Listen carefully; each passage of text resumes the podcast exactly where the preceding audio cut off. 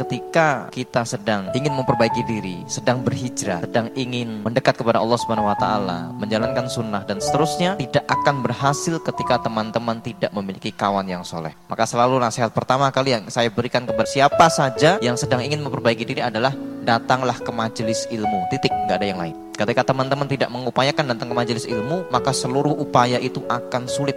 Di luar sana lebih banyak godaan buat kita. Lagi mau benar sedikit, dibilang sok suci, goyang hatinya. Lagi mau menjalankan sunnah sebentar, dibilang, wah Islam mah jangan kaku-kaku banget Kang. Tapi kalau kita ketemu dengan kawan-kawan yang sefrekuensi, teman-teman yang sevisi, maka insya Allah akan memudahkan perjalanan dakwah kita, perjalanan hijrah kita.